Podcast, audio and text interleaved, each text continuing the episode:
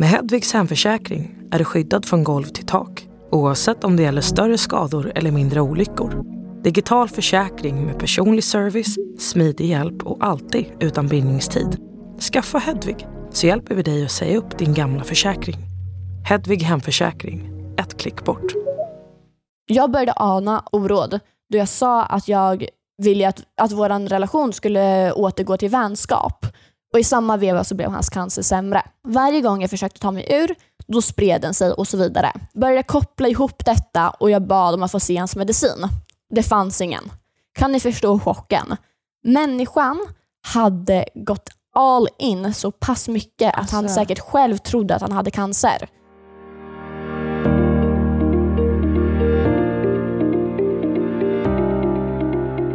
Hej allihopa! Det är Hanna B och Ida Asperud här. Yay! Ensamma, Ja, för vi, en är gångs skull. vi är faktiskt ensamma idag.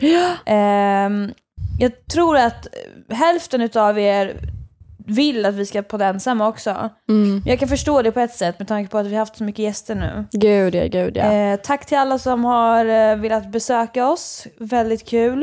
Eh, men eh, nu är vi själva. Nu är vi själva och idag ska vi prata om ett lite, kan man säga viktigare ämne?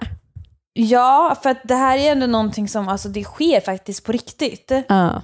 Och vissa har varit med om det, andra inte. Mm. Men det är viktigt att veta liksom att Det sker. det sker. Ja. Ida, vad är det för ämne? Vi ska idag prata lite om stalkers och typ lite så obehagliga händelser. kan Mm. man säga. Men grund och botten om stalkers. Mm. Och du Hanna har ju faktiskt lite större koll på vad en stalker är. Jajamän, jag har liksom eh, till och med, alltså jag vet, alltså förmodligen så vet de flesta vad en stalker är. Eh, men jag har googlat upp ändå för att få rätta, alltså rätta texten till vad en stalker är. Hänvisa till Wikipedia. Eh, det var Bästa där, Bästa källan. Det var där jag hittade, liksom, ja men där, där, där står det om stalking just. Okej. Vad är en stalker? Eh, en stalker är ett förföljelsesyndrom. Det är alltså stalking. Det är, är... Stalking är att tvångsmässigt smyga på och förfölja en annan person. Det kan exempelvis, ex, gud, exempelvis handla om en psykiskt störd person som förföljer en politiker, en känd person, en person i sin umgängeskrets eller en vedbörande helt obekant person. Det kan även röra sig om att kontakta en person i sådan omfattning via telefon, brev, e-post eh, eller i verkliga livet eh, där det uppfattas som trakasseri. Eh, vänta, jag måste läsa. Eh, i vissa fall är förövaren en person som drivs av ett tvångsmässigt behov av att förfölja och smyga sig på ett offer. I andra fall är staken en tidigare make eller en partner som söker förnyad kontakt eller medvetet, medvetet vill skapa rädsla och olust. I de flesta fall är det den drabbade en helt vanlig person. Men kända personer löper en för, för, förhöjd risk att någon gång under sitt liv eller sin karriär bli utsatt för en stalker. Punkt. Yes. Har du varit utsatt för Ehm, någon stalking? Alltså, Moment. det finns ju, alltså på riktigt så finns det verkligen stalkers på helt olika nivåer. Mm. Alltså det finns i grad 1 och det finns i grad 200 liksom. Mm. Eh, om, jag, om jag ska jämföra med mycket som vi har läst på nu innan vi spelade in det här avsnittet så är ju mi- min stalker på grad 1 liksom. Mm. Eh, jag har ju inte varit utsatt för någon stalker som sitter och ringer och terrar upp mig Mm. eh, liksom, dagligen. Men däremot så har jag en gång blivit jagad från bussen. Just det, det här har du berättat för mig om. Det här var, alltså vi kände ju varandra. Ja, ja, ja. Det, Det var ju här typ var, när vi började podda, ish, den sommaren va? ja, när vi slutade på förra so- slutet men- på sommaren. Ja, det var ju typ då. Ja. Eh, Du måste berätta om det. Ja, men jag kommer, jag skulle åka hem från stan tror jag att det var. Eh, klockan var väl ja, men typ så här, kanske åtta på kvällen, jag vet inte. Ehm, det började typ bli mörkt ute kommer jag ihåg och så bara skulle jag åka buss hem, jag kliver av på min busshållplats. Eh, och så ser jag, alltså när, hela bussresan, jag sitter alltså längst bak i bussen. Mm. Hela bussresan så sitter det en man, ja men eh, sätet framför mig, näst längst bak alltså. Mm. Nej men han flyttade sig under typ halva bussresan. Först vände han sig om och kollade på mig konstant och jag bara men snälla någon sluta kolla. Jag kan bli väldigt irriterad på sånt och du vet bitchblickar då. Ja. Det är såhär, sluta glo på mig. Säg någonting eller så slutar du bara glo. Vad är problemet? Jag kan bli jätteprovocerad och sånt. Jag gav typ världens största bitchblick så han satte sig bredvid mig. Alltså, Nej, men det är så sjukt. och det var liksom, bussen var typ tom också. Som om han trodde att dina bitchblickar var en invite typ. Nej men alltså snälla gubben. Ehm, så han sätter sig också längst bak där det är massa platser som sagt. Ja, och det är liksom bredvid mig. Sätet bredvid mig. Ja. Och då sitter han och spelar något jävla spel på sin telefon och du vet sitter och nästan, ja men han har, alltså han nuddar ju mig. Mm. Han sitter nästan i knät på mig och jag skojar inte när jag säger det. Du vet, jag fattar ju på en gång, jag bara den här människan, är ju, han har ju inte alla hästar hemma. Och sen ska jag kliva av och då tänkte jag för mig själv, jag bara kliver jag av nu och han ställer sig upp, då, då blir jag rädd. Ja. Ja. Jag ställer mig upp, han ställer sig inte upp. Jag hoppar av och han hoppar inte av. Och jag bara tänker, oh, skönt. Mm. Bussen börjar åka. Mm. Men den här mannen springer ju fram till busschauffören när den har börjat åka och ber busschauffören stanna bussen. Det är så sjukt. Ja. Och du vet, jag ser ju det här för att i bussen så lyser det upp och det är ljust inne i bussen och det är mörkt utomhus. Så jag ser ju han extra tydligt. Alltså jag kan säga så här, när han kliver ut ur bussen och börjar springa efter mig, jag fick panik. Alltså jag Ja. tror att jag aldrig sprungit så fort i hela mitt liv. Och nej men alltså jag var så jävla rädd. Och på den tiden så eh, dejtade jag en kille, Simon. Mm. Eh, och eh, jag ringde han och jag var, alltså jag var så rädd och bara skrek rakt ut och han fattade ju absolut ingenting. Han fattade ju inte vad jag höll på med. Nej. Men jag bara kutade hem och hade panik, låste om mig och det var min lilla historia. Det är så sjukt. Ja, och eh, jag vet inte, om jag inte hade varit snabb nog, alltså då hade jag, vet inte, jag vill inte ens veta vad som hade hänt. Jag har varit med om det här också, typ ett år innan det, inne i stan. Mm. När jag var med en kompis och skulle handla en mobiltelefon på typ tre. Kliver av i Medborgarplatsen, då kommer det en man till mig. Tekniska problem, kör igen. Ja, jag var med en kompis på Medborgarplatsen, när vi skulle hoppa av på med, med, Medborgarplatsen och eh, handla en telefon till mig på tre. Kliver av, då är det en man som eh, har hållit koll på typ mig under tunnelbansresan och när jag kliver av så kommer han fram till mig och börjar fråga ut mig massa konstiga frågor. Följde mig hela vägen till butiken 3. När jag gick in och skulle handla telefonen så stod han utanför. Och jag stod inne och kollade på telefonen i typ en timme. Nej men han var ju kvar och eh, sen till slut, det, det tar ju så lång tid så att han kommer ju in och ställer sig i början av butiken och börjar kolla på lite telefoner och jag bara men snälla jag fattar ju att han är ute efter mig. Eh, och när jag går, då går han. Och då går jag in i butiken igen och ringer en annan kompis som får köra mig till nästa tunnelbanestation för att han var i närheten. Ja, då kör jag mig till nästa tunnelbanestation, alltså inte Medborgar- Medborgarplatsen utan en annan. Och nej men då står han mannen där. Nej men det är så stört. Ja, alltså det är så, nej men då sprang jag, alltså jag sprang. Eh, och så, till slut så lyckades jag springa iväg från han. Ja. Men det är det enda jag varit med om. Alltså det finns ju verkligen stalkers som kan förfölja ens vardag, hela liv och tränga sig in i allt man gör och alltså det är rena rama mardrömmen och jag lider med er som har fått vara med om det eller är med, med om det. Mm. Ja, för Eh. jag har med bara varit med om, så som dig, att det varit vid ett tillfälle. Mm. Att man liksom har blivit förföljd eller obehaglig situation och det har skett i liksom en och samma Ja. dag typ.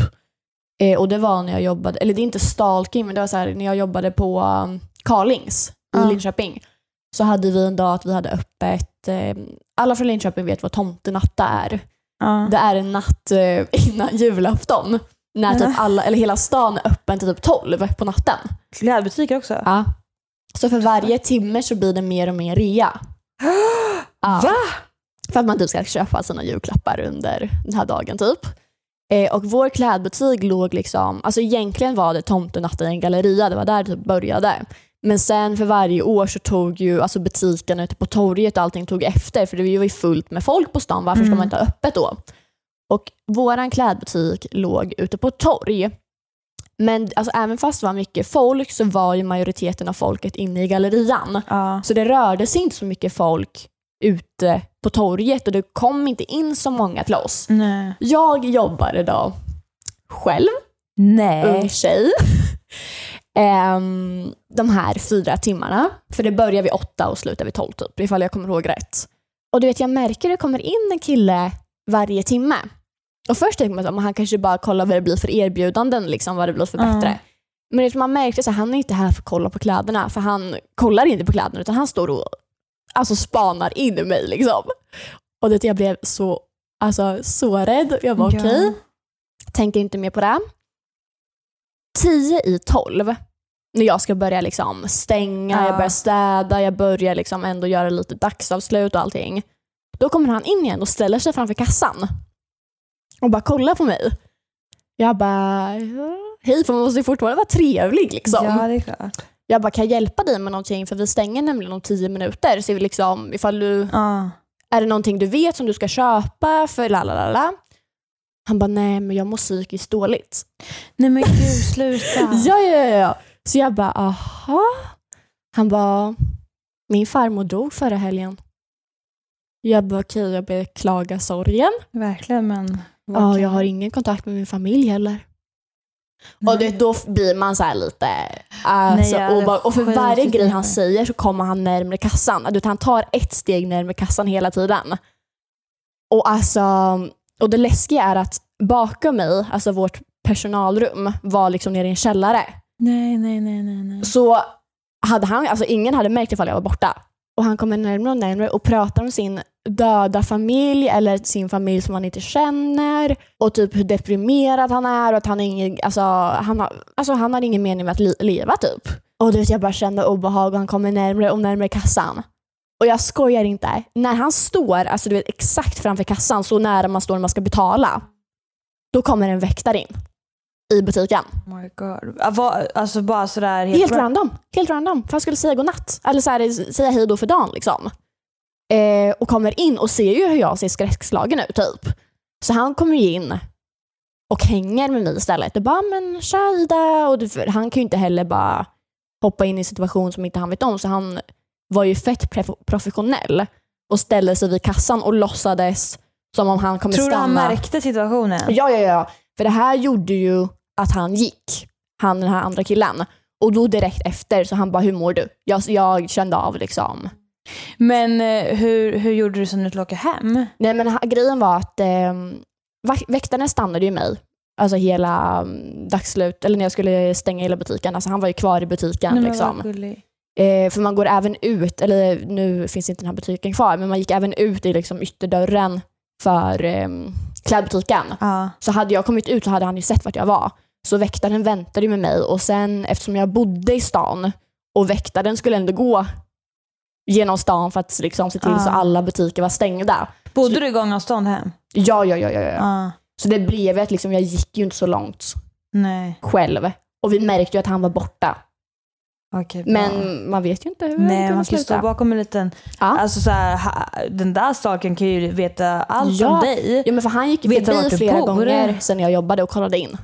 Bara så här, kolla in. Ja, men det som är så sjukt med sådana här människor det är att om han har fått syn på dig, för han är det ju förmodligen jättelätt att alltså, söka upp dig. Mm. Och han kan ju veta vart du bor också och stå bakom en liten krök liksom. Gud Och veta ja. om så här, han kanske har haft koll på dig i flera månaders tid, vilken Mm. väg du har tagit hem.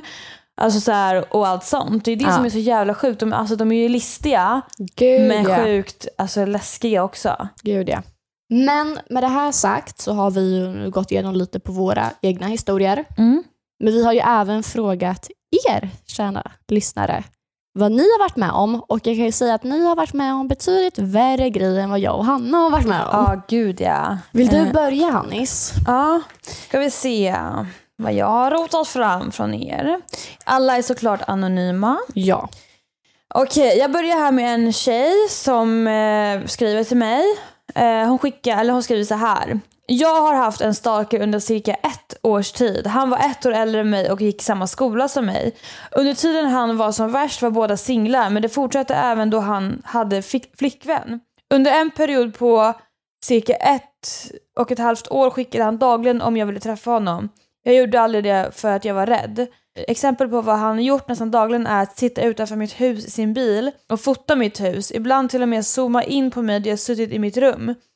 I skolan har han fotat mig då jag suttit på lektioner eller varit med vänner i korridorerna. Han körde efter mig och fotade mig då jag tränade utomhus. Fattas att gå ut och springa så börjar det någon som skickar bild på dig när du springer. Sedan fick vi sommarlov så då slutade, han, eh, så då slutade en tid för att han skaffade flickvän. Eh, men så, eh, så fort skolan började fortsatte han exakt på samma sätt. Jag kunde umgås med mina vänner och han med sin flickvän men han fotade mig ändå. Var som helst, även på stora fest, fester följde han efter mig. Vart jag än gick. Nu har han som tur slutat för han fly, flyttar efter studenten. Jag tror att vi har exakt samma historia. Nej. Jo, alltså från samma tjej. Då har hon så här copy-paste. Nej, eller, eller så är det en person som varit med om exakt samma sak typ. Är det hon? Nej! Då har jag en person som varit med om exakt samma sak. Nej, du skojar med mig. Nej, alltså exakt samma sak typ. Okej, ska jag läsa min ska vi diskutera båda. Ja, ja, ja. Ehm, Okej, alltså lyssna på det här nu Hanna. Det är skrattretande hur lika de här historierna är. Det var en kille i min skola när jag gick andra året på gymnasiet som började skriva meddelanden till mig på Instagram. Jag hade aldrig sett honom själv, men han gick där enligt honom och jag kände tidigt att han var väldigt obehaglig. Han började ta bilder på mig i skolan och skicka till mig, men jag såg honom aldrig. Flera gånger sa mina vänner att han stod runt hörnet och stirrade eller att han precis hade gått förbi, men jag hann aldrig nästan se honom, aldrig se honom. Det blev dock värre efter jag blockade honom. Då började han ringa, skicka sms och skriva på Facebook. Det var först mest bilder på mig i skolan och på väg till bussen. Men han började även skriva mer hotfullt och frågade varför jag ignorerade honom och så vidare. Jag bad honom sluta så många gånger och tog upp det med skolledningen, men inget mer hände eh, än en tillsägelse. Han började sedan även skriva till mina vänner och säga åt det att han ville prata med mig och att det var viktigt och så vidare. Eh, han började efter det att hota mig och skriva att jag, var väldigt försiktig, att jag skulle vara väldigt försiktig med att ignorera honom och behandla honom respektlöst. Det eskalerade mer och mer med tiden och för varje gång jag blockade honom. Han gjorde även massor nya konton för att få kontakt med mig och till slut polisanmälde jag. Eh, men det tog såklart inte seriöst och inget hände. Sedan började jag få obehagligare bilder skickade. När jag var på bussarna, på pendeln, när jag gick på stan och även när jag var själv. Fick bilder på gymmet och även hemma. Jag bor långt ute, vilket absolut inte var nära centrum, vilket gjorde det mycket obehagligare. Jag skickade detta till polisen, men de tyckte att jag skulle ignorera. Det blev däremot väldigt jobbigt en gång när han skickade bilder från utifrån mitt fönster hemma. Detta gjorde mig såklart väldigt rädd och jag vågade inte gå hemifrån på flera dagar. Han bodde också väldigt långt ifrån mig och vad jag visste hade han ingen anledning till att vara där. Han skickade bilder när jag, satt, när jag gick själv sent på kvällarna. Och, han, Oh och sen hör, det slutade absurt bara efter några veckor när han hade flyttat. Det är ju samma sak som hände med din tjej. Oh my god, jag får så här rysningar i min ja, kropp. och då, då frågade jag bara, men had, ja, han har inte hört av sig alls sen han flyttade eller? Hon bara, som tur nej. Men ett tag efteråt så ringde någon på dolt nummer några gånger, men det slutade i alla fall. Oh my god, jag fick rysningar. Alltså att bli fotad när man går ute själv i mörkret. Alltså Ja. jag vet inte fan vad jag hade gjort alltså. Nej, alltså, jag oh hade my god, jag ryser i min Jag kropp. hade skitit på mig. Nej, alltså jag vet, jag, alltså jag vet inte vad jag hade gjort. Nej. Jag, nej men gud, jag får tårar i mina ögon. Alltså jag hade, hade någon fot... Nej men jag vill inte ens prata om det. Mm. För, Alltså om man jinx... Alltså vad heter det? Om man, Jinxa.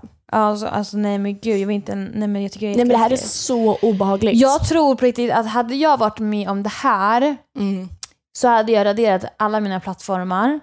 Jag hade absolut slutat lägga upp vad jag gör om dagarna.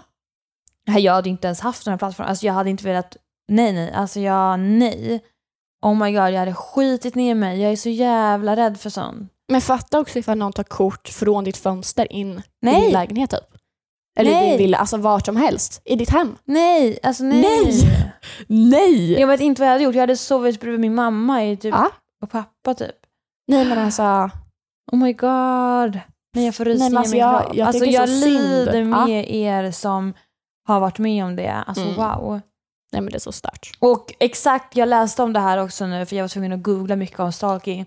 Det, det bästa man kan göra, ignorera. Mm. Alltså jag vet att det är så jävla hemskt men jag, alltså ignorera. Håll inte på att svara, alltså så här. Och jag tror att även om man blockar så startar de nya konton. Mm. Så jag, alltså så här, jag vet inte, jag tror, jag tror inte att jag hade blockat faktiskt. Jag hade bara total ignorerat. Ja. Gud ja. För det är typ det bästa. Gud ja. Och jag, det stör mig att vet, så här, vissa kanske inte tar det här seriöst om man anmäler typ. Mm. vi Alltså, ska för- gå in på det lite mer sen hade jag Ja. tänkt. Jag har ett fall som handlar lite om det. Ja, det är så sjukt. Men jag tänker att vi fortsätter väl med lyssnar. mm. Ska jag ta min? Mm. Okej. Angående stalkers och obehagliga situationer, jag vill vara anonym. Japp, Mm. det är du. Sista året i gymnasiet träffade jag en kille en gång på en stel dejt och han trodde typ att vi var tillsammans efter detta. Han visade varningssignaler tidigt att han blev väldigt kontrollerande. Han blev svartsjuk om jag ens nämnde namnet på en manlig kollega eller om jag sa någonting om att jag skulle på ett socialt event där det inte bara var tjejer. Så jag försökte avsluta det ganska snabbt genom att ringa och säga att jag inte var intresserad och att vi aldrig skulle bli någonting. Han verkade dock inte förstå detta utan istället började han skicka snapchats att han var utanför min skola. Han brukade ringa och fråga typ Vad gjorde du på det här stället idag? Alltså han visste vilka platser jag hade varit på under dagen. Hur han visste detta har jag ingen aning om eftersom att jag stängde av alla platstjänster på min telefon. Eh, jag la inte ut någonting på sociala medier eller bad kompisar tagga mig i mina bilder. Eller tagga mig i bilder. Efter ett tag började jag misstänka att han på något sätt lyckats ta sig in i min telefon då han ofta kunde ringa och smsa grejer som typ refererade till saker jag pratade med mina kompisar om. Som att han hört vad jag sagt. Efter att jag träffade min dåvarande pojkvän slutade han kontakta mig och tog bort mig på alla mina sociala medier. Han flyttade även till andra sidan Sverige för att plugga. Dock dagen efter som jag tog bort min relationsstatus med min dåvarande pojkvän på Facebook så la han till mig på alla mina sociala medier igen. En vecka senare kom han till mitt jobb eftersom han av tillfällighet visste vart jag jobbade då. Jag vet inte idag hur han visste vart jag jobbade eftersom att jag höll, bort, eftersom att jag höll mig borta från mina sociala medier. Nu verkar det dock som han har gett upp sedan något år tillbaka då jag inte sett några tecken av honom. Men det är alltid en underliggande stress att han när som helst kan dyka upp på mitt jobb eller liknande. Lesson to myself, don't date crazy guys. True? Alltså fatta att ha den rädslan på sitt jobb också. Ja, nej men, så här, nej men det är hemskt. Mm. Och du vet så här, don't date crazy guys. Um, det är ju jättelätt att veta vem som är crazy och inte. För jag Precis. tror så här, de som har liksom någon så här psykisk störning som gör att man vill förfölja eller stalka. Jag tror att de är så jävla bra på att dölja det i början. För att man ska hamna i en fälla.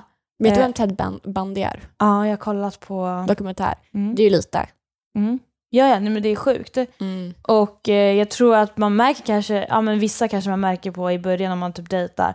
Men jag tror att det där kan ju liksom krypa fram successivt också. Gud ja. Men de, Eh. har, eller de är väldigt duktiga på att hålla upp en fasad. De är Eftersom de är psykopater. Mm. Och det är även där, alltså det är så sjukt. Nej, det är inte. Vet du vem snälla Bengt är? Nej. Det är ju en man som eh, mördade flera, jag tror han är en seriemördare, eh, här i Sverige nämligen. Och första mordet han gjorde, då var han ju med i, eh, eller för det blev i den här staden, det satt ju självklart skräck på hela stan. Mm, mm, mm. Så de gick ihop flera som nattvandrade på nätterna för att liksom hålla en trygghet i stan. Ja. Och han var ju en av de som nattvandrade Mm. för att liksom leka snäll och allting. Så han fick ju smeknamnet Snälle Bengt. För att han nattvandrade. För han nattvandrade, han brydde sig så mycket om tjejerna. Alltså det är så fucking sjukt han alltså. var en av de som inte förstod hur det här kunde skett och fy fan. Och sen så blev det ett till mord som han gjorde och sen så åkte han ju fast. Ja men alltså det, det är så sjukt hur, hur långt en människa ka- kan gå för att de ska hamna i den fällan. Ja. Alltså jag, jag tror ju att vem som helst kan vara, En mördare. alltså exakt. Mm. Eh, bara för att de inte går liksom med en yxa i skogen och eh, liksom dödar någon. Så, så, alltså det finns verkligen folk som gör, går över alltså, land, hav, eh, eld och allt. För att liksom man ska hamna i en fälla. Gud ja, ja. alltså det, de är ju experter. Det är så jävla läskigt. Men då kanske jag ska ta mitt andra fall som handlar just om en mördare. Ja. Man bara perfekt liksom. eh, Okej. Det här fick jag faktiskt inskickat till mig nu i morse och egentligen har jag alla mina fall, de fick jag igår kväll. Alltså då hade jag liksom stängt av typ vad man säger. ja, men du kände bara att det här... Men det här kände jag att jag var tvungen att ta med. För det är så sjukt. Fattar. Jag har en helt sjuk historia som inte hände mig med min bästis. Hon jobbar på en ICA och män brukar liksom flörta med henne då och då. Så Men vad- är fan vidriga alltså. Ja. Nej, men alltså, jag- du har ju mass- nej, har du suttit i ka- i kassa på ICA? För du, eller, du Du jobbar på med golvet. golvet. För jag ju med jobbat i kassa på ICA. Det är hemskt. Eller så här, vissa kunder visst de är väldigt trevliga men det är också väldigt obehagligt Nej men ibland. gud, jag har jobbat på hotell på nätterna, alltså så här, typ i Ah, bar. Fulla och Tror fan att de är vidriga alltså. Ja, Okej, i alla fall. Ehm, så var det en man som kom in och pratade jättemycket med henne och var super på. Hon var trevlig, men absolut avvisande. Han fortsatte komma in och så lämnade han en lapp med sitt nummer på till min kompis. Hon fick lappen och först ringde hennes kollega på skoj och han lackade på min kompis eh, och skrev till honom och sa typ att hon har kille och så vidare och att hon inte vill prata med honom mer. Men han fortsatte skriva och, sk- eh, och skriva till henne och han påstod att han, hon hade flörtat med honom och varit allmänt otrevlig.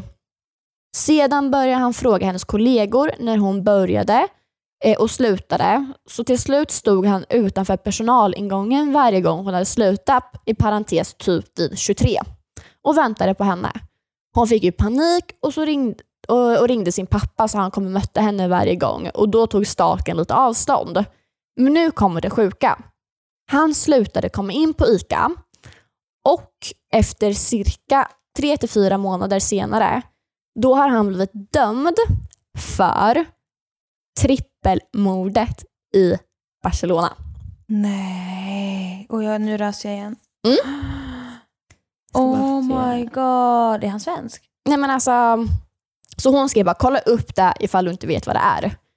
Så jag självklart kollade upp och har läst nu på på morgonen om trippelmordet i Barcelona. Berätta, gärna.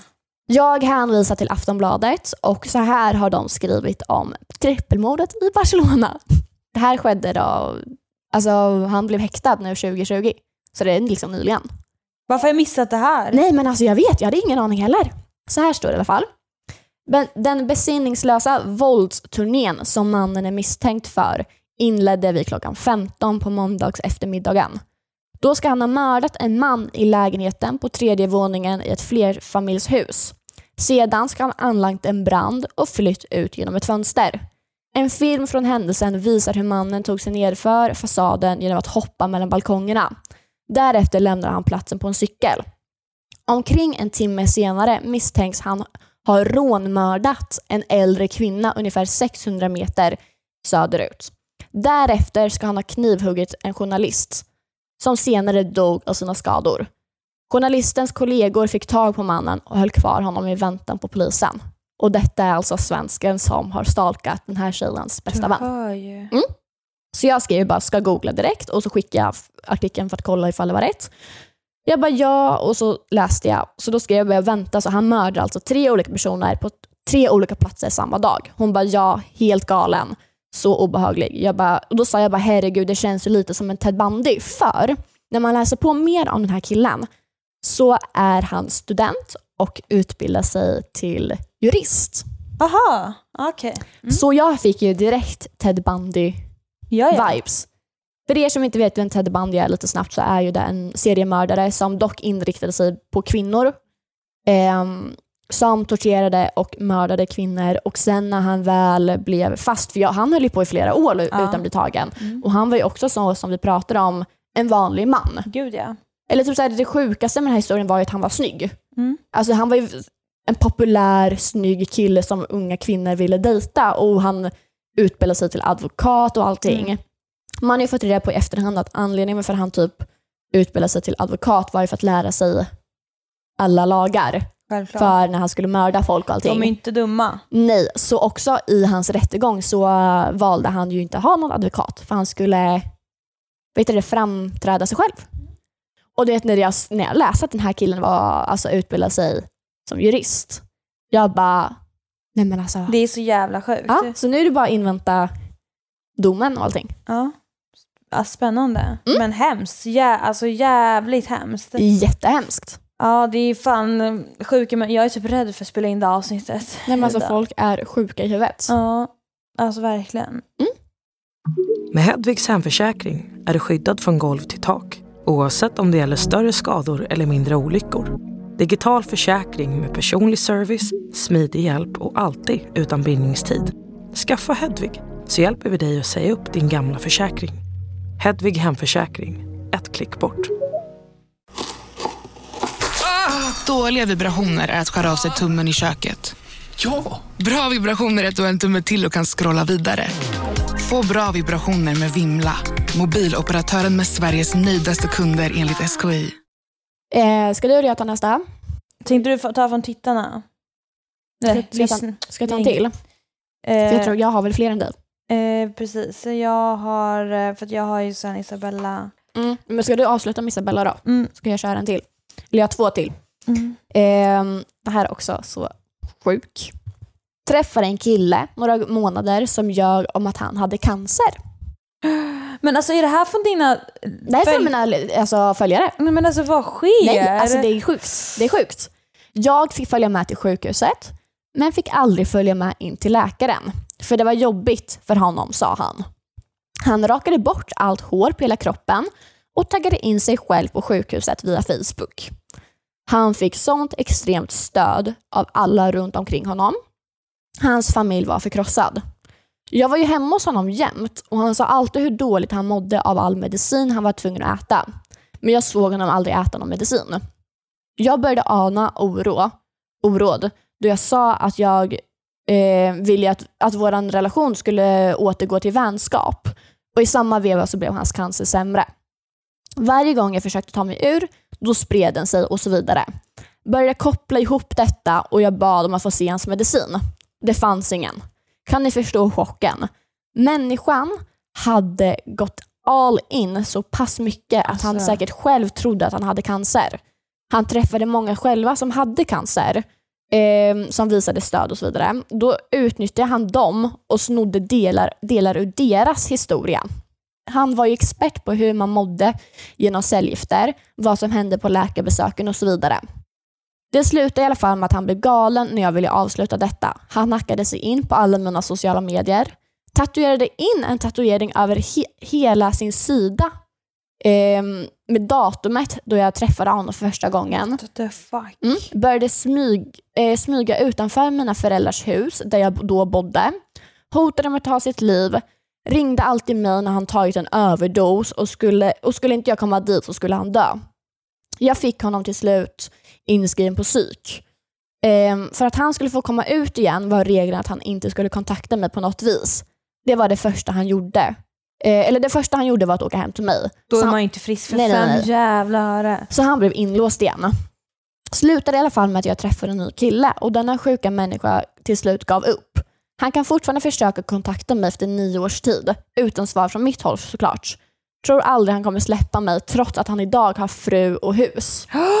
ja, så då svarar jag, för jag, alltså jag blir fett intresserad av sånt här. Liksom. Jag bara, ljög han för sin familj med? Tänkte eftersom hans familj var helt förkrossad. Japp.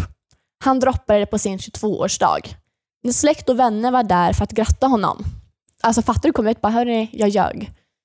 Um, bara jag lärde känna honom sådär via mina nära vänner som började hänga med honom. Eh, hennes mamma hade dött i cancer något år tidigare. Så bara, du kan, för, du kan ju bara föreställa dig när allt kom ut. Vi bor i en liten stad. Har typ en affär för killar att handla i och de sponsrar honom med kepsar för stackarn har ju tappat i håret. Alltså what Ja, han grät och jag fick trösta honom när han var hårlös. Så han gjort detta själv. Vad tänkte människan? Jag bara, fy fan vad sjuk. Hur reagerade omvärlden? Folk måste ju klippt banden med honom. Alltså efter det kommit ut liksom. Och då skrev hon, folk var så mån om honom när han, var, när han trodde att han var sjuk. Hans telefon ringde jämt och han var medbjuden överallt. Han har aldrig känt sådan kärlek förklarar han för mig efteråt. Så, eh, så det ledde väl till alla lögner. Alla ville vara hans vän då och han var en helt vanlig kille innan detta, omtyckt av alla, mycket vänner. Men han förlorade nästan alla vänner. Har Mm. någon enstaka kvar idag härifrån.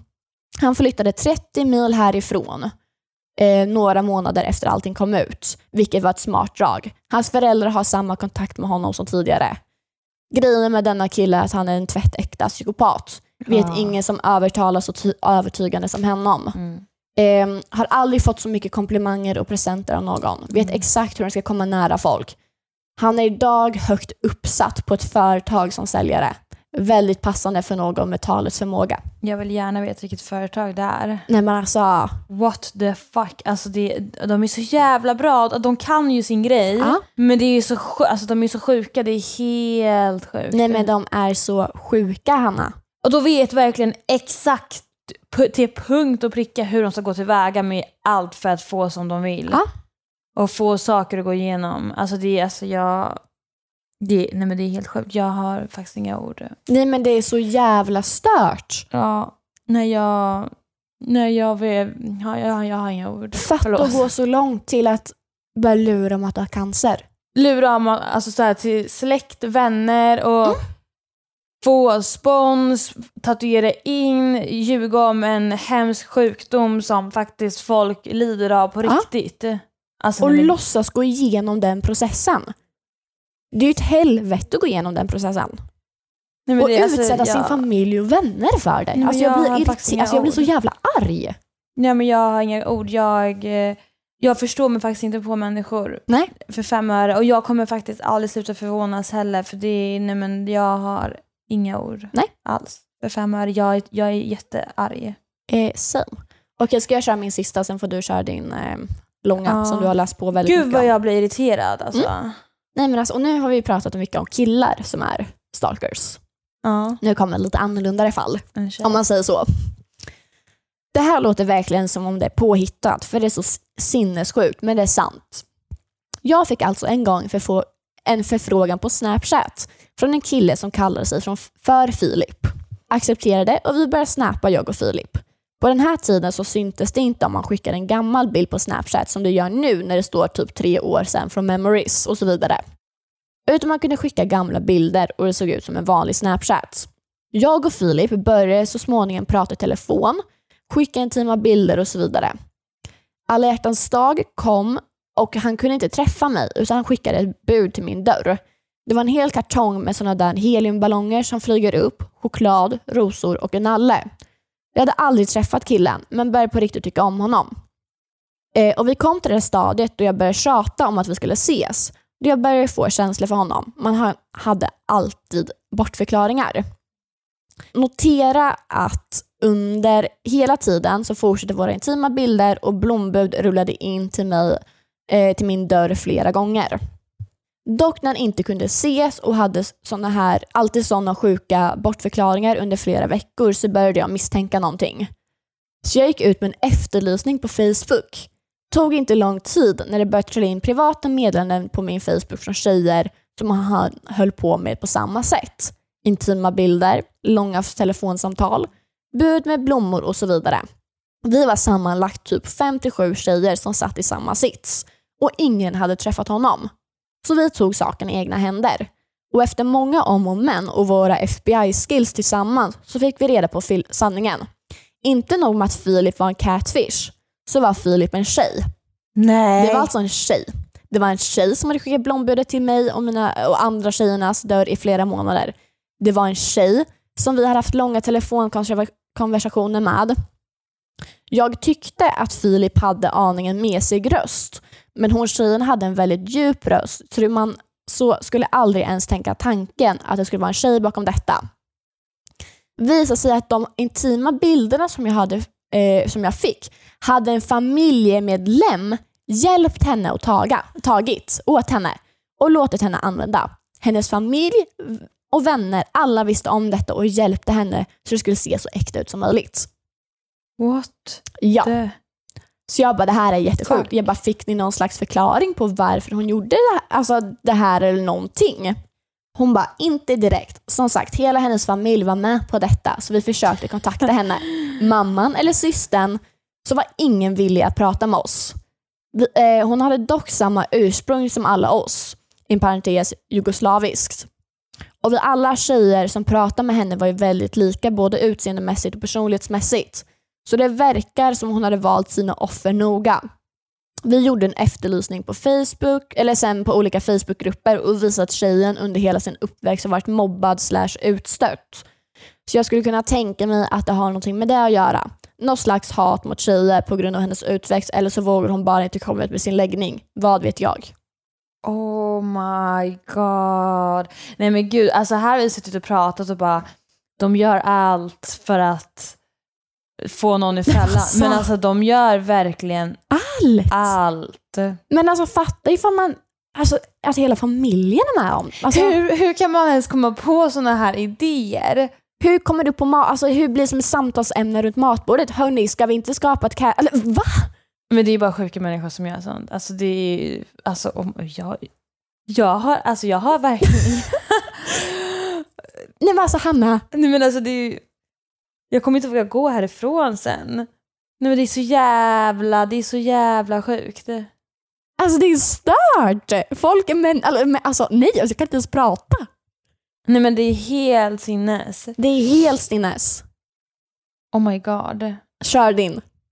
Det- Isabella. Ja, som du har läst in väldigt mycket på. Men nu känns det ju typ som, alltså nu, nu inte mesigt för det är det inte, men det känns, alltså det, förlåt men dina följare, Jag tycker synd om dem. nej men alltså va?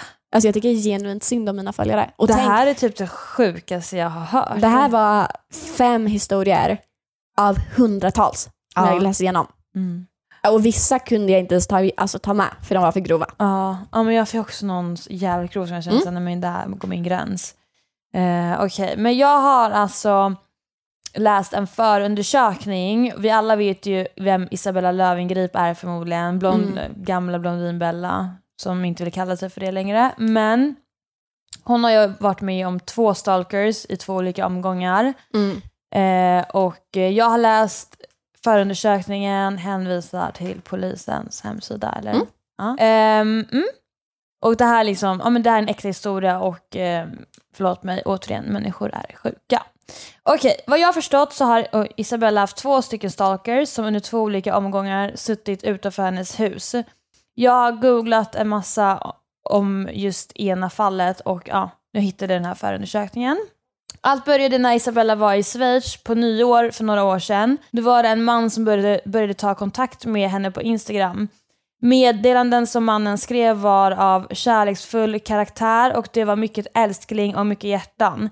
Mannen skrev att han hade bokat hotell i Stockholm för att hälsa på henne och Isabella blockerade han men då skapade han nya konton för att kunna kontakta henne. Mannen har varje dag sedan nyår skrivit cirka 30-40 meddelanden. Eh, just det, den här mannen bor i Frankrike också. Så han är, Perfekt. inte, han är inte från Sverige. Mm. Eh, en dag skulle Isabella ta emot ett bud från DHL och det var Isabellas kompis Ida som tog emot budet. Mm. Eh, och eh, Ida hade skymtat en man bakom DHL-gubben eh, men hon hade inte reflekterat över det. För det var Nej. så här, men vem som helst, det kan ju vara vem som helst som liksom bara går förbi. Eh, och eh, det var, ja men, ingenting att reflektera över som sagt. Och senare under dagen så får Isabella ett meddelande som lyder eh, så här. DHL delivered you this morning, right? Alltså, jag kan inte engelska så bra. Mm. Men han frågade alltså Isabella Löwengrip om, om hon hade fått ett bud från DHL samma morgon. Eh, Isabella svarade inte, hon hörde inget mer. Och senare på eftermiddagen så knackade en man på dörren och där stod en, alltså han. Mm. Då har han alltså flygit från Frankrike för att kunna besöka Isabella. Eh, och eh, han har kontaktat henne utan svar, han har terrat henne och eh, så, så fort han blev blockad så skapade han nya, nya profiler att skriva ifrån. Det slutar med att mannen bokar ett flyg från Frankrike till Sverige för att kunna dyka upp utanför hennes dörr. Jag har kollat igenom förundersökningen av det här fallet och det finns screenshots av exakt det han har skrivit. Alltså hon har screenshotat konversationerna och det här ligger ute på förundersökningen. Eh, och jag tänkte läsa upp några meningar som han har skrivit. Oj, intressant. Ja, och det finns ju även bilder som han har fotat och skickat till henne på hennes hus och eh, bostadsområde och vart han är och, befinner sig. Men han skrev en dag en blink-emoji, en sån här flörtig liten emoji och skrev in two days... Punkt, punkt, punkt, och så skickade han en flyg-emoji. Eh, hon svarade såklart inte, för man ska ju ignorera. Eh, två dagar senare så skriver han So... Punkt, punkt, punkt. It's the day. Eh, Sweden... Jag minns engelska. Sweden? Frågetecken. I'm coming. See you very soon. eh, depp jag jag kan inte uttala Depertum time. Ja, när den, alltså vilken tid när flyget ja. ankommer till Stockholm, eh, han ska, jag översätter nu. Eh, ankomst, eh, ankom, ankomsten för det här flyget är inom två timmar. Eh, hon svarar inte. Och, nej, men han skickar också hjärtan och flörtgubbar. Eh, och eh, när han har kommit fram så skickar han god morgon och en bild på Isabellas bostadsområde. Jag ser ju liksom alla bilder här, jag har ju dem framför mig. Som sagt, det här finns på polisens hemsida, förundersökning. Sen skriver han igen. Porsche plus Audi... Punkt, punkt. I was here... Punkt, punkt. Eh, I eat something quickly. Then I come back. Och så skickar han en bild på hennes hus. Fy fan, vilket äckel! Och eh, så här står det i förundersökningen. Mannen är misstänkt för ofredande genom att, genom att under sju veckors tid skicka 30-40 meddelanden per dag mot målsägandes vilja. Därefter har mannen rest hela vägen till Sverige och försökt söka upp målsägande i dennes hem genom att ha stått och ryckt i dens ytterdörr. Han har alltså stått sen till slut utanför hennes ytterdörr. Hon har ju satt upp övervakningskameror så det finns bilder på den här mannen också. Um, Isabella mötte sen sin stalker i rätten och han säger att han påstår sig, sig att bli anklagad för ingenting. Han säger att jag kom dit, jag knackade på dörren men ingen svarade. Jag har inte skadat någon och jag förstod att det var slut när hon inte öppnade dörren. Det var slut! Mellan dem alltså. Exakt, Alltså, så jävla sjuk. Eh, hon har manipulerat mig med bilder. Det var en fälla jag föll rakt in i. Jag kollade på hennes videos hon la upp så på stories då, förmodligen. Eh, och bilder hon la ut och trodde verkligen att hon talade till mig. I mitt huvud hade jag verkligen intrycket av att hon ville att jag skulle komma, alltså hem till henne. Alltså, Fattar du? psykopat. Så han har alltså skrivit saker och hon har lagt stories eh, där hon säkert bara pratar allmänt och då har ju han fått den här känslan av att hon pratar till mig. Hon svarar mig, inte i chatten, men hon svarar mig med hennes bilder och videos hon lägger ut. Ehm, då, då frågan är så här, svarade hon på dina meddelanden du skickade? Jag trodde mig se det för det finns ett öga för det finns ett öga och jag trodde mig se det. På Instagram när man öppnar finns det ett öga. Jag kunde alltid se ett svar på mina meddelanden i hennes videos. Därför fick jag intrycket av att videorna var till mig. Eh, varför åkte du till Sverige? Ifall det skulle bli sant. Jag är ambitiös och hon är också ambitiös kvinna så jag trodde hon kunde hjälpa mig. Ehm, det är alltså Isabella Löwengrip och jag vet faktiskt inte om han är dömd. Det här var ju bara förra året. Fan vad sjukt. Alltså folk är skamlösa. Ja. ehm, och allt det här finns på men, polisen. Alltså det är ju så mycket att läsa. Det här var bara ett litet utdrag som jag Ja, har gud. ehm, läst om. Och ja. Perfekt. Men jag tror det är så viktigt att ehm, försöka förstå att sådana här situationer, man måste ha respekt för sådana här Mm. situationer. Och exakt. Alltså jag vill inte skrämma upp folk för mycket och för de som kanske har sån här historia, men förminskar inte. Nej, absolut inte. För det, alltså det låter så fel att säga, men det kan sluta väldigt hemskt. Ja, jag vet. Det, är, alltså, det finns sjuka historier. Ja, och där handlar det lite om fallet om Maria Karlsson som jag skulle ta upp. Mm. Ehm, för er som vill vet det, kolla mer om, eller veta mer om det här så finns det eh, ett avsnitt på Via Free som heter I huvudet på en gärningsman och då är det avsnitt åtta och sen så har även Hasse Aro pratat om detta fall i sin podcast Fallen jag aldrig glömmer. Och jag tänkte läsa upp eh, Hasses, gud vad konstigt att säga Hasse, Hasse. Hasses beskrivning på sitt poddavsnitt. Mm. Då är det så här. Den 11 november 1999 hittar Marias pappa sin dotter brutalt mördad.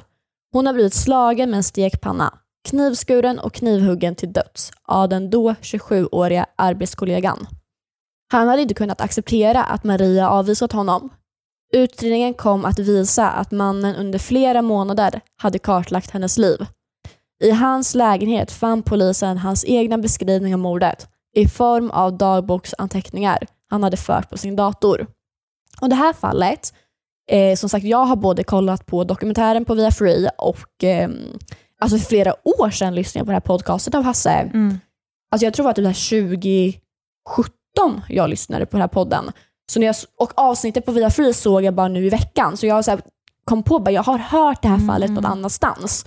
Så jag googlade och det var nämligen genom Hasses podcast.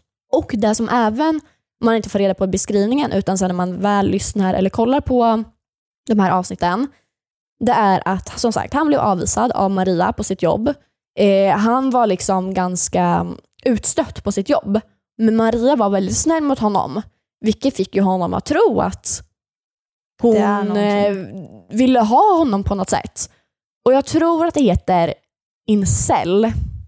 Ehm, och det är en term för det som lever ofrivilligt i celibat. Oftast liksom män som inte har kanske blivit av med sin oskuld, eh, men de vill, men liksom ingen kvinna vill vara med dem. Mm. Jag har för mig att det här ordet heter incel. Så han var ju en av de killarna som inte liksom hade fått känna på en känn, alltså kvinnlig beröring eller kärlek för den skullen. Eller för den, vet du det, ja. Så Maria var snäll mot honom och han blev besatt av henne. Och du vet, han följde efter henne alltså när hon var och handla. Hon började se att han stod liksom utanför sitt fönster när hon liksom var hemma och allting. Och hon berättade det här för sin kollega och bara, gud, eh, jag tror han hette Per, den här mördaren. Eh, per eh, stod utanför mitt fönster för tredje gången typ och nu har han stått här och bla bla bla och hans, hennes kollega då var så här, du ska nog ta det här ganska seriöst, det här låter inte bra. Och hon bara, nej, nej, gud. Hon tog ju inte det här seriöst och sen en vacker dag så um, flyttade in, eller Per fick en ny granne, ifall jag för mig rätt också. En ung tjej. Så han eh, flyttade fokus från Maria till sin nya granne och blev besatt av henne.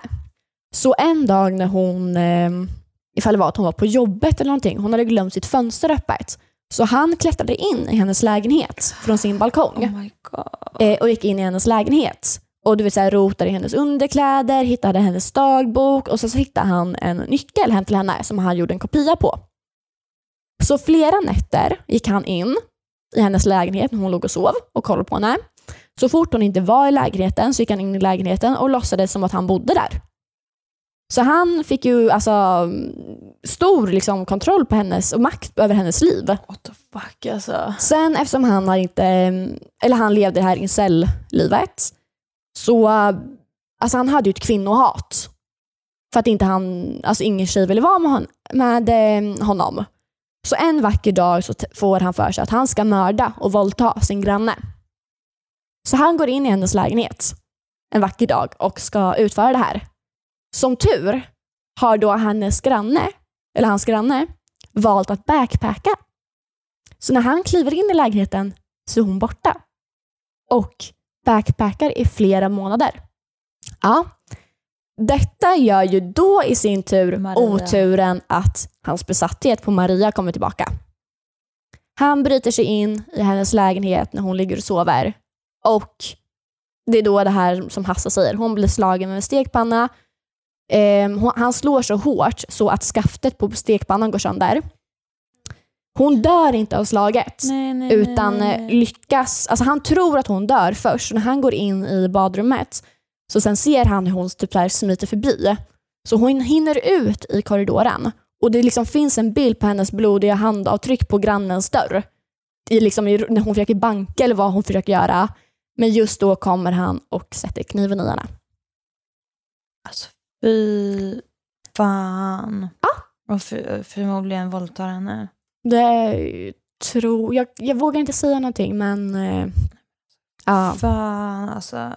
Så när det här hände och eh, hennes kollega, den här tjejen då, som hade känt oro för henne, fick reda på att Maria var mördad, så eh, förstod ju hon direkt Mm. vem det var som hade alltså utsatt henne för den här brutala handlingen. Fy fan Mm. alltså. Och det här började ju med att han stalkade Maria. ja.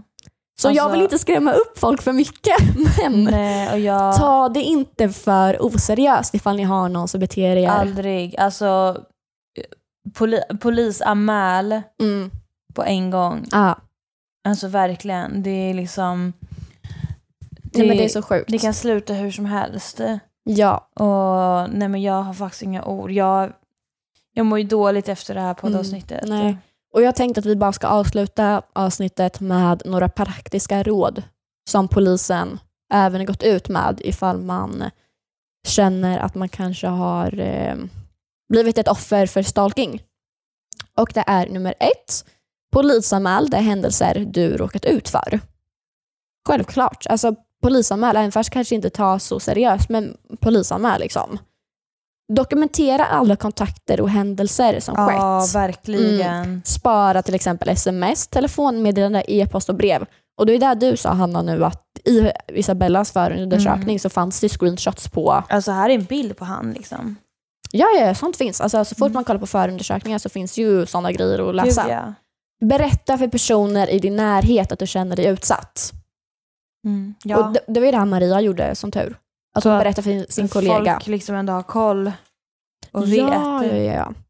I början är det viktigt att vara tydlig med att du inte önskar kontakt med gärningspersonen. Undvik därefter all kontakt. med- Ignorera alltså. Ja, eftersom att avvisande kan leda till motsatt önskad effekt. Mm. Så du ska inte ens... Alltså?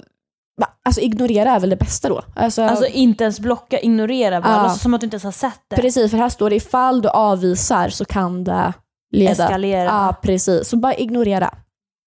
Sen det här är en väldig grej, alltså väldigt så här logiskt fast man inte tänker på. Ändra dina vardagsrutiner. Gå nya vägar, ändra dina tider, handla i nya butiker. Det kan vara också bra att byta telefonnummer och e-post. Var försiktig med all användning av internet. Se till exempel, eller se till exempel över dina säkerhetsinställningar om du använder sociala medier. Och det är också så här, såklart man ska börja ta nya vägar. Ja, gud ja. Och det är så läskigt också just idag, för att jag tror att det är lättare idag för en sån här att hålla koll på andra människor med tanke på att de flesta är så jävla insatta i sociala medier, de Mm. ska dokumentera all, hela livet. Och det är så lätt att du vet, söka upp folk, hålla koll. Mm. Det finns kartor, plats, platstjänster. Gud, Och, ja. ja, nej, det är bara så jäkla läskigt. Det är jättesjukt. Och speciellt folk som jobbar liksom också med so- sociala medier och lägger ut allt. Gud ja. Men det är väl typ, ehm, jag tror ju typ så här Kardashians och dem, när de är, för de kan ju också lägga ut att de är på ett visst ställe.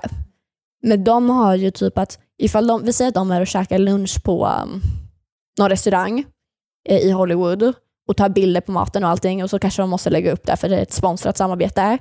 Då lägger de upp det dagen efter. Så de ligger så här 24 timmar Ja, efteråt för att inte folk ska veta vart de är. Helt rätt.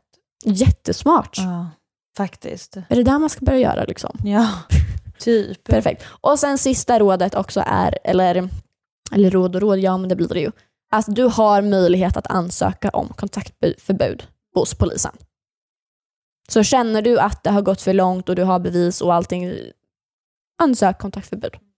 För det kan göra att straffet för personen i sig kan bli värre. För ifall man bryter ett kontaktförbud, det är ju alltså, Ja, gud. mm, Ja, nu vet ni och eh, nej, jag, jag, jag har inga ord faktiskt. Nej. Jag var ju rädd. nej men alltså jättesjukt. Ja, jag, eh, alltså det är klart man vetat om att stalkers finns. Men jag har nog aldrig rotat liksom på det sättet i historier. Jag har ju lyssnat på, rätt, vad är det, den här podden? Rättighet, eh, rättegångs... Eh. Ja, den och podden. eh, det finns någonting annat som heter typ spöktim, eller Ja, något sånt här där de berättar Spöktimmen. om mord och kidnappningar och allt Mm. sånt där. Alltså det, det är så sjukt. Det Eh, var faktiskt många av våra lyssnare som eh, tipsade om Spöktimmens avsnitt om just stalkers. För de har ju specifika. Ja, alltså det finns mycket poddar och det finns mycket dokumentärer. Eh, om man vill eh, få en mer, alltså, större inblick också i hur, hur det kan gå till. Och, men så att alla blir bara väldigt uppmärksamma på att de här människorna kan göra allt i sin makt. Ja. Och det kan vara vem som helst. Alltså Mm. jag, när vi säger vem som helst så menar vi vem, som, helst. Ja. Och jag hoppas att ni tyckte om ändå det här avsnittet för det är väl lite utöver det vanliga kanske. ja. Och ta Eh. hand om er. Ja men snälla, alltså vi finns här Ehm, och önskar er all lycka och eh, vill inte er att Nej. någonting ska hända någon utav er. Gud nej. Det var väl allt för idag. Förlåt, det var min telefon som låter. Det är inte jag som sitter här. och fiser. Ja. Nej men det var allting för idag. Ifall inte du har något mer Hanna. Nej, jag känner mig eh, Klar. tömd Du på känner, energi. du känner dig klar för flera dagar typ. Ja, Ja, gud ja. det var väl det. Ja. Pok!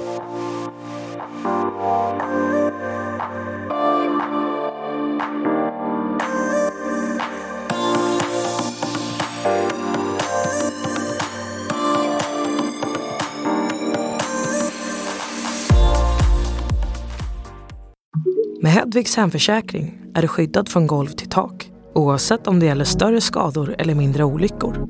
Digital försäkring med personlig service, smidig hjälp och alltid utan bindningstid.